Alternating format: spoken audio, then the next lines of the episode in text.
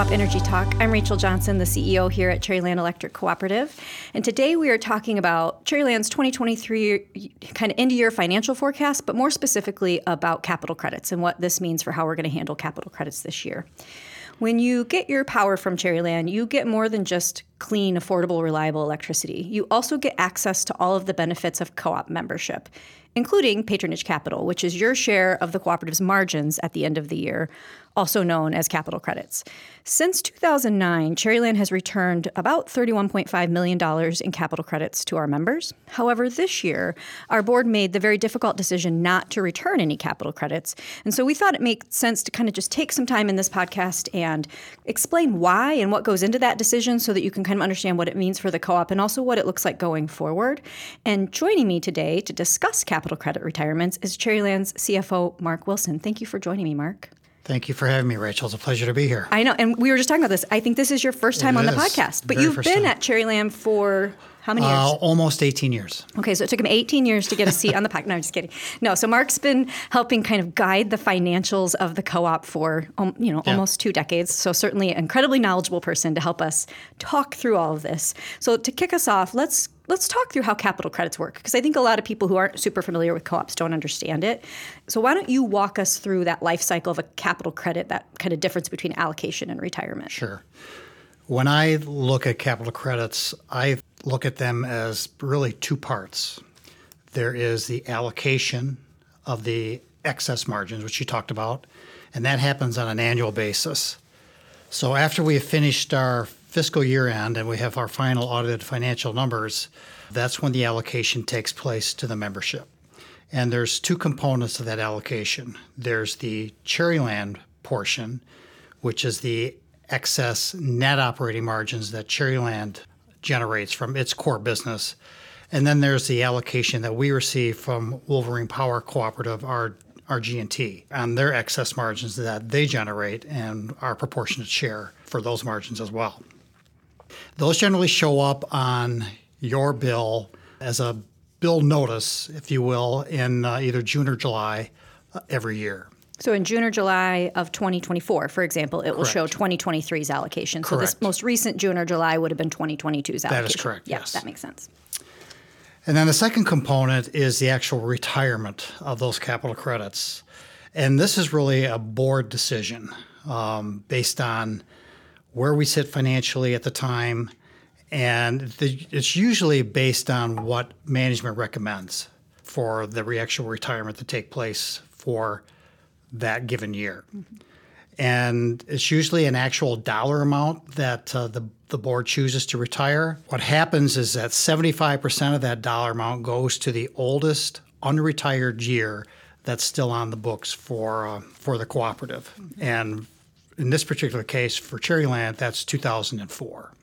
So everything that we had allocated prior to tw- 2004 has been retired. Correct. But we still have allocated margins from 2004 that we've not yet retired. And Not had, fully. And had had we done a capital credit retirement this year, 75% of that, whatever that dollar amount was, would have gone To to, helping to retire those. That, yep. That's correct. Okay. And then 25% goes to the most recent year. So if we were to have done a retirement in 2023, that would have been to the 2022 allocation. And what's cool about that breakdown of 75 and 25 is it allows us to kind of share our, our margins, if you will, with both our, our oldest capital, capital credits we haven't retired, but also with some of our newer members who may be just getting to know the cooperative and kind of understand this core part of being a member of a cooperative. Those retirements generally will show up for members in December. So if you are a current member, you would receive that as a credit on your bill. And if you are no longer a current member, so let's say you were a member in 2004 and you now are, you know, off with a lesser utility, obviously, uh, then you would receive that in a ch- in the form of a check to uh, whatever address we have on file for you. Which is why we always tell people make sure to keep your contact information updated, even when you're no longer uh, an active member here, correct. because you might still have um, un- unretired but allocated capital credits. Yes. So let's kind of talk through how th- this I think it's baffling for people to hear that we still have unretired capital credits from 2004. So I think it might be helpful if we just take a second and talk through how holding on to that retirement for a while benefits the entire membership and what we use those dollars for because what it essentially is is it's a a zero interest loan to the co-op from the membership at that time that we then use to invest in the system. That's correct. Yes, uh, what that does is it helps us control our own debt service costs that we have uh, with our outside lenders, and it helps keep our rates lower for all the membership. And like you indicated, it's it's a capital investment for maintaining our poles and wires uh, and our system. And we're very proud of the fact that our reliability is 99.99%, but that takes a lot of effort and a lot of money mm-hmm. to to maintain that level just for example, our, our right of way maintenance budget alone for 2023, as amended, is about $2.5 million. So that's a big chunk of money that we allocate for just maintaining the system. That mm-hmm. doesn't include any system upgrades that we do, mm-hmm. uh, which we budget for roughly about $7 million every year to maintain our 3,000 miles of line and upgrade those 3,000 miles of line. You know, this co-op started in 1938, so there's some old stuff that's still out there uh, that uh, we have to maintain and, and, upgrade, and we do an excellent job of that. Yeah, and we've been very, um, I think aggressive is actually a fair way of describing it. Aggressive with our approach to investing in our system. I mean, you mentioned right of way. Our tree trimming, we're on a six six year tree trimming cycle, whereas most utilities across the country might be 10 or even 12 years before they're getting back to a circuit and retrimming trees. But the advantage to our members of that approach is that it has allowed us to have literally state and industry leading reliability numbers. We're people come to us other utilities come to us and say what are you doing and how do how do we get to where you're at and it's because we make those investments but as you pointed out they're costly so talk through what capital credits do in terms of our debt service and kind of where, what, what would it look like if we were just borrowing all that money and every single year we retired 100% of the capital credits that we had well our current debt level on a long-term basis is in excess of about $62 million so if we were to totally retire capital credits annually every year, in order to fund that, we'd have to borrow money to do that. Mm-hmm. And borrowing from the membership, if you will, at 0%, as you indicated, helps defray additional borrowing costs, helps to keep rates down, um, and allows us to really operate the co op in the most efficient manner that we can. Mm-hmm.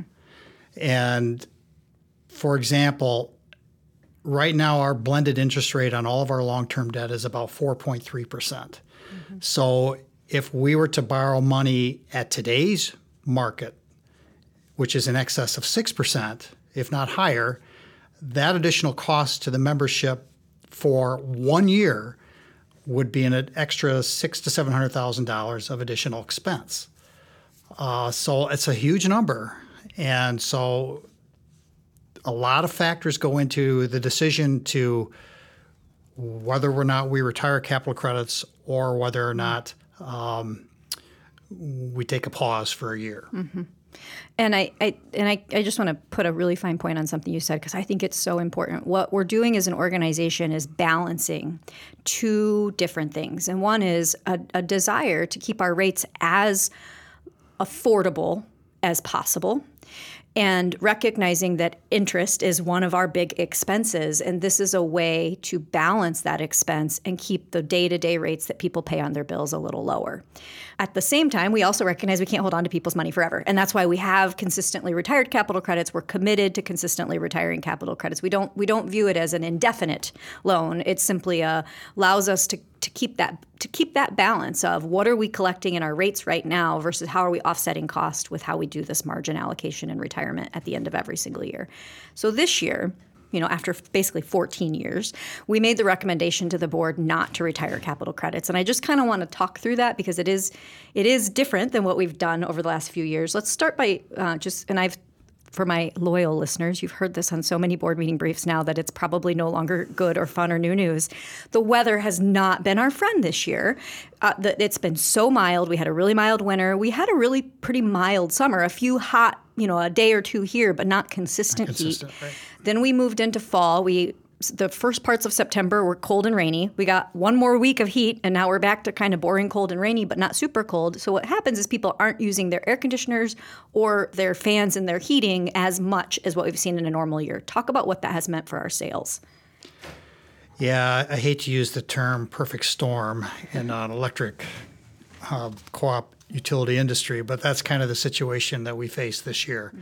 Um, our weather has not been cooperating for us, uh, for our industry, and it's not just us alone. I mean, you talk to every other co-op in the state of Michigan, and and they're in the same situation we are. Uh, our energy sales are down about five and a half percent from where they were a year ago through September. You add the inflationary pressures that we're seeing and everybody's seeing, and the interest rates rising and interest costs being higher, we're in a very tough position this year to the point that we are forecasting that our net operating margins will be negative, uh, probably in excess of a million dollars. So, what that means on your allocation for 2023 from the Cherryland margin perspective is that it'll be 0 There will still be an allocation from Wolverine because they're forecasting positive margins for 2023, but Cherryland is not. So the allocation that you will likely see on your on your bill next summer for 2023 from Cherryland will not show anything. Uh, it'll just be a, a line item allocation only from Wolverine for margins. So we have this dynamic of our sales are down. We're also really trying very hard to manage all of these cost pressures and inflationary pressures from both interest rates, labor costs, supply chain costs. Uh, There's no the cost of nothing has It's gone down. The cost of everything has gone up. So we we know that we're going to have to tackle that with rates. But for this year, we also kind of looked at it, and when we were thinking through what we would do with capital credit retirements, looking at our equity position, looking at cash flow, it was very, very evident that it would be irresponsible to fund a capital credit retirement this year because we would have had to do all of that through some sort of uh, a debt somewhere, right? Like whether it's Correct. a short term or long term borrowing, we were still going to have to fund it through debt at high interest rates in a year when we're already going to end the year with negative net operating margins. In, in addition to that, uh, in the past several years, we've received a fairly substantial retirement from, from Wolverine uh, from their margins, and Wolverine has made the decision based on their financial metrics that they're taking a pause on retirement of capital credits as well. So we will not be receiving any retirement funds from Wolverine probably for the next three years. Mm-hmm. So if we were to do a retirement, we'd have to borrow money to fund that. Mm-hmm. And in the financial situation we're in for this current year, it just did not make a whole lot of sense to do that. So it's the right decision. It's an it's a really prudent, I think, approach to managing this all of these dynamics we've just described. But we also recognize that we're going to go back to retiring capital credits. This is a this is not a long term thing. This is a short term Kind of a thing. one-off. It's yep that we're looking at it as a one off. So let's kind of talk through. Uh, the plans that you and I have been discussing, and that we've been discussing as a senior team with our board, on how we're going to get back to healthy margins and back to retiring capital credits, and just kind of come up with a long-term strategy for how to manage all these pressures so that we're not having to, you know, at the end of we don't want to end multiple years with negative operating margins. That's not a good plan. um, so let's let's kind of talk through some of the things we're doing. One, um, he's not here to discuss it with us, but our engineering and operations manager Frank Sipker is in the process of finalizing a five-year work plan. That is something we do consistently Every five years. Every five years, yeah, that's what we call it that. But what that gives us is a really solid and shared understanding of all of our capital investments over the next five years. Correct. It's a forecast of, of what we anticipate in system upgrades Yep. Um, throughout our entire service territory for the next five years. So then once we have that in hand, which we're going to have by the end of the year, talk about what your team does next in, in terms of saying, okay, well, here's what we want to do. Well, we'll take that data and we'll do a, a financial forecast. And we factor in a lot of different assumptions into, into that forecast. The plant upgrades is the biggest uh, because that impacts pretty much everything that we intend to do going forward and how we're going to fund that. Uh, and the forecast calculates that for us. Uh, we set up certain targets and metrics that we want to achieve, and the forecast will calculate what our revenue requirements will need to be for us to hit those targets. Mm-hmm. And it will indicate to us if we need to do a rate increase and when, mm-hmm. and, and the frequency of that rate increase. So we're going to go into this uh, after we get the update from Frank on the five year work plan. We'll have a pretty good idea as to where we think 2023 will end up at that point. We'll, at that point, probably already have our 2024 budget completed. And so we're going to hit the ground running with good data. And so what we will do is develop that forecast, and that forecast will tell us it's really a 10 year forecast, but once you get out past three or four years, it's kind of meaningless data at that point because things change all the time.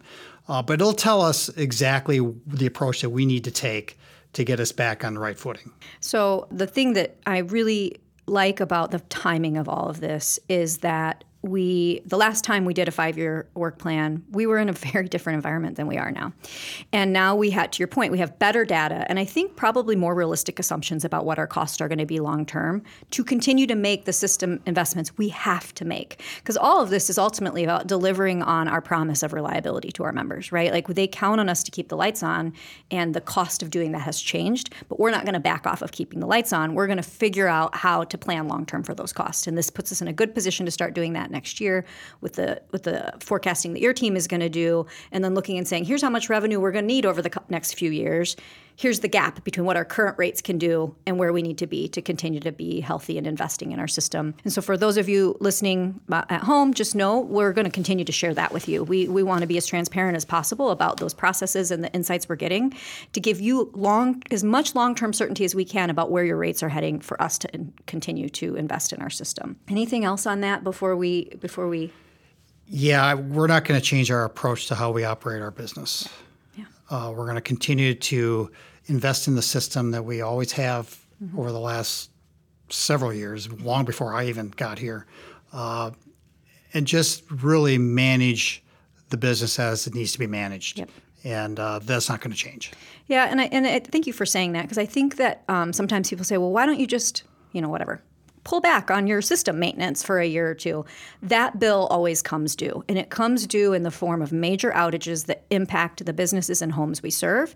And those are very, very costly to restore as well. So that that bill will always come come due. And I, and and I think the thing that we all remain committed to is we are we this co-op has been in business for 85 years and we're running it as a business that's going to exist 85 years from now. So always having that kind of long-term focus on the investments we make today benefit today's members and tomorrow's members in the form of reliable electricity, which is is necessary. Right. So yeah, thank you for saying that. So that's kind of where we're at. I have to say, Mark, I can't believe we've never had you on the podcast before because you're such a good podcast guest. Oh, thank you. You could have a you could have a little side jam in podcasting. Uh, but uh, you, if you have more questions about this, don't hesitate to reach out to me. But also, Mark and I both have a column in the November December issue of Country Lines talking through this. I kind of talk a little bit about the current financial status of the co-op and what we're doing next year. Mark talks a little bit more about how capital credits work and kind of what goes into the decisions surrounding capital credits. So be sure to check that out. I think lots of good information there. And uh, stay tuned over the next year as we work through some of these and come up with some long-range planning. Thank you again for joining me, Mark. It was my pleasure. Thank you for having me. Join us next time for more Co op Energy Talk.